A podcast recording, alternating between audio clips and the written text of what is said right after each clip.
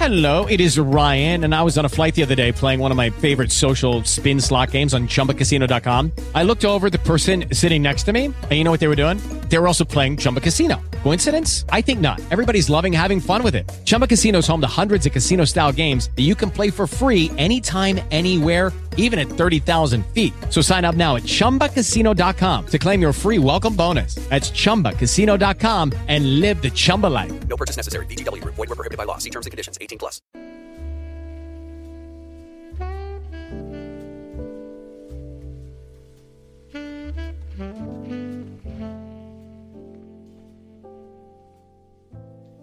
Benvenuti a questo corso di scrittura moderna che sarà un po' fuori dai cori.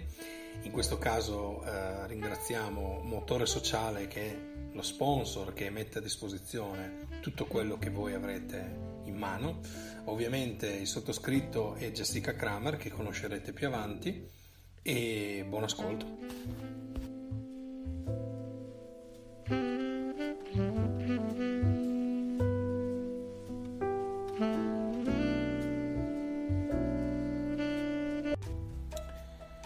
Questo è il secondo testo da uh, utilizzare per fare gli esercizi, si intitola In Patagonia 1982 ed è B. Chatwin.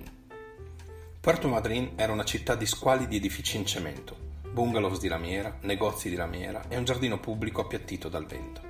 C'era un cimitero con cipressi neri e pietre sepolcrali di lucido marmo nero. La Cal Saint-Exupéry era lì a ricordare che la tempesta di Vol de Nuit era venuta da quelle parti. Camminai lungo l'esplanade osservando la linea uniforme della scogliera che circondava la baia. Le rocce erano di un grigio più chiaro del grigio del mare e del cielo. La spiaggia era grigia e ingombra di pinguini morti. A metà strada sorgeva un monumento in cemento in memoria dei gallesi. Sembrava l'ingresso di un bunker. Sui lati due bassorilievi in bronzo rappresentavano la barbarie e la civiltà. La barbarie è un gruppo di indio steuleche, nudi coi muscoli del dorso sporgenti con vigore nello stile sovietico. La civiltà, gallesi vecchi con la barba, giovani con la falce in mano e giovani donne dal petto fiorente con neonati. A cena il cameriere in guanti bianchi mi servì un pezzo informe di agnello carbonizzato che rimbalzava sul piatto. Tutta una parete del ristorante era coperta da un enorme quadro, gauchos che pascolavano il bestiame in un tramonto arancione.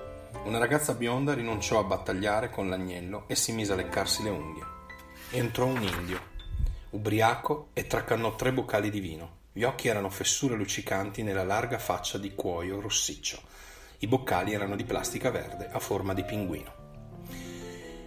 Che tipo di descrizione ci propone l'autore di questo brano, secondo voi? Quali elementi distinguono il paesaggio e quali sono le sensazioni che lo esprimono? Vi sono particolari sui quali l'autore si sofferma? Quali sono le tue sensazioni rispetto ai particolari che hai individuato? Chatwin prima di tutto osserva il suo modo di osservare le cose si oppone al gusto turistico tradizionale. Riesci a spiegare questa affermazione rifacendoti al brano che ti è stato proposto? Nell'ultima parte del brano siamo in un ristorante, vi sono elementi che ti permettono di ricostruirne l'ambiente?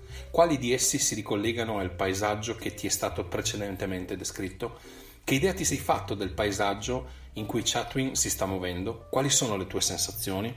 Allora, ritornando sempre ai piani cinematografici, eh, scusate, piani cinematografici, quindi partendo dalla distanza o dal particolare, allargando e poi andando mm, nel dettaglio sui protagonisti, Qualsiasi libro si può analizzare in questo modo. Qui è la stessa cosa.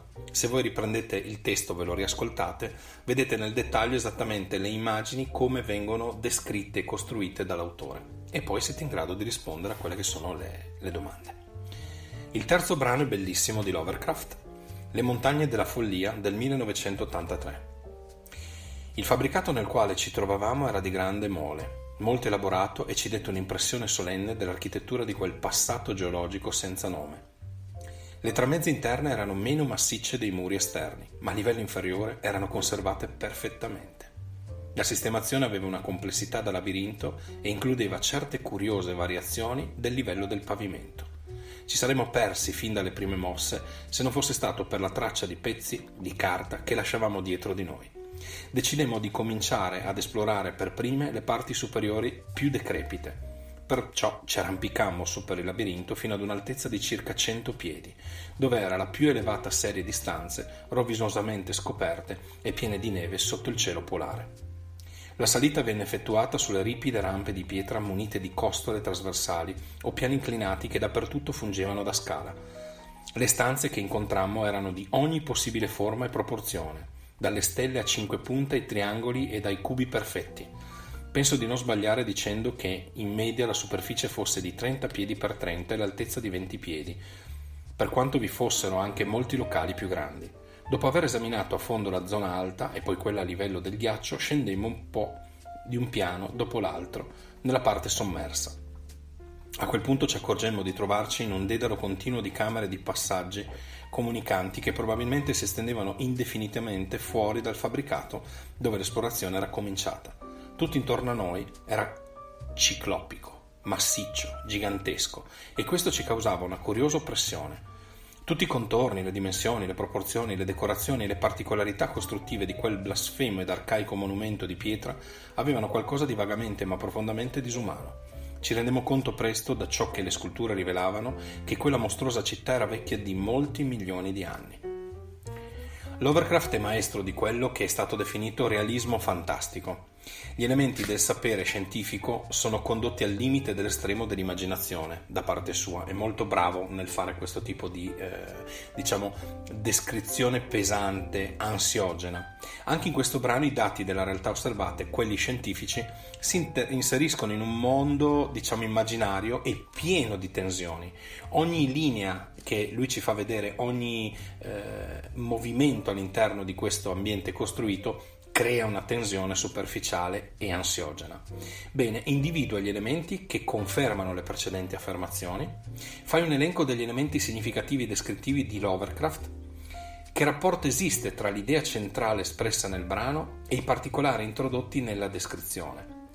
Gli elementi che ha individuato sostengono l'idea centrale, qual è l'ordine della descrizione e da che cosa è influenzato.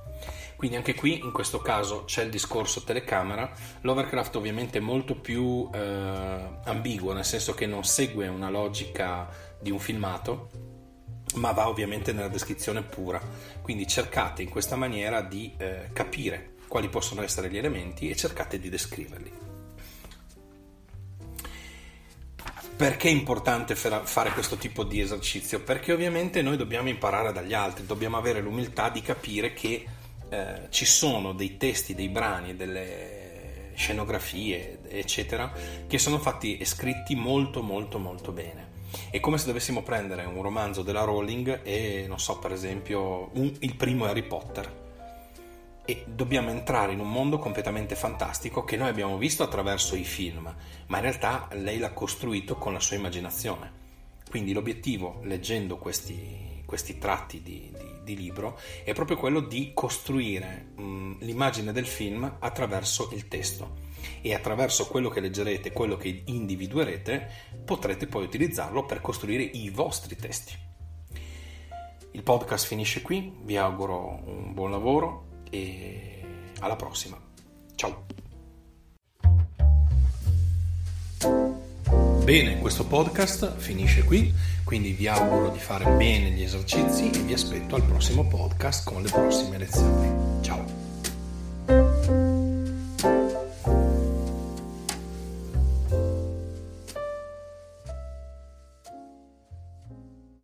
Hello, it is Ryan, and I was on a flight the other day playing one of my favorite social spin slot games on chumbacasino.com. I looked over the person sitting next to me, and you know what they were doing? They were also playing Chumba Casino. Coincidence? I think not. Everybody's loving having fun with it. Chumba Casino is home to hundreds of casino style games that you can play for free anytime, anywhere, even at 30,000 feet. So sign up now at chumbacasino.com to claim your free welcome bonus. That's chumbacasino.com and live the Chumba life. No purchase necessary. VGW, void, prohibited by law. See terms and conditions 18 plus.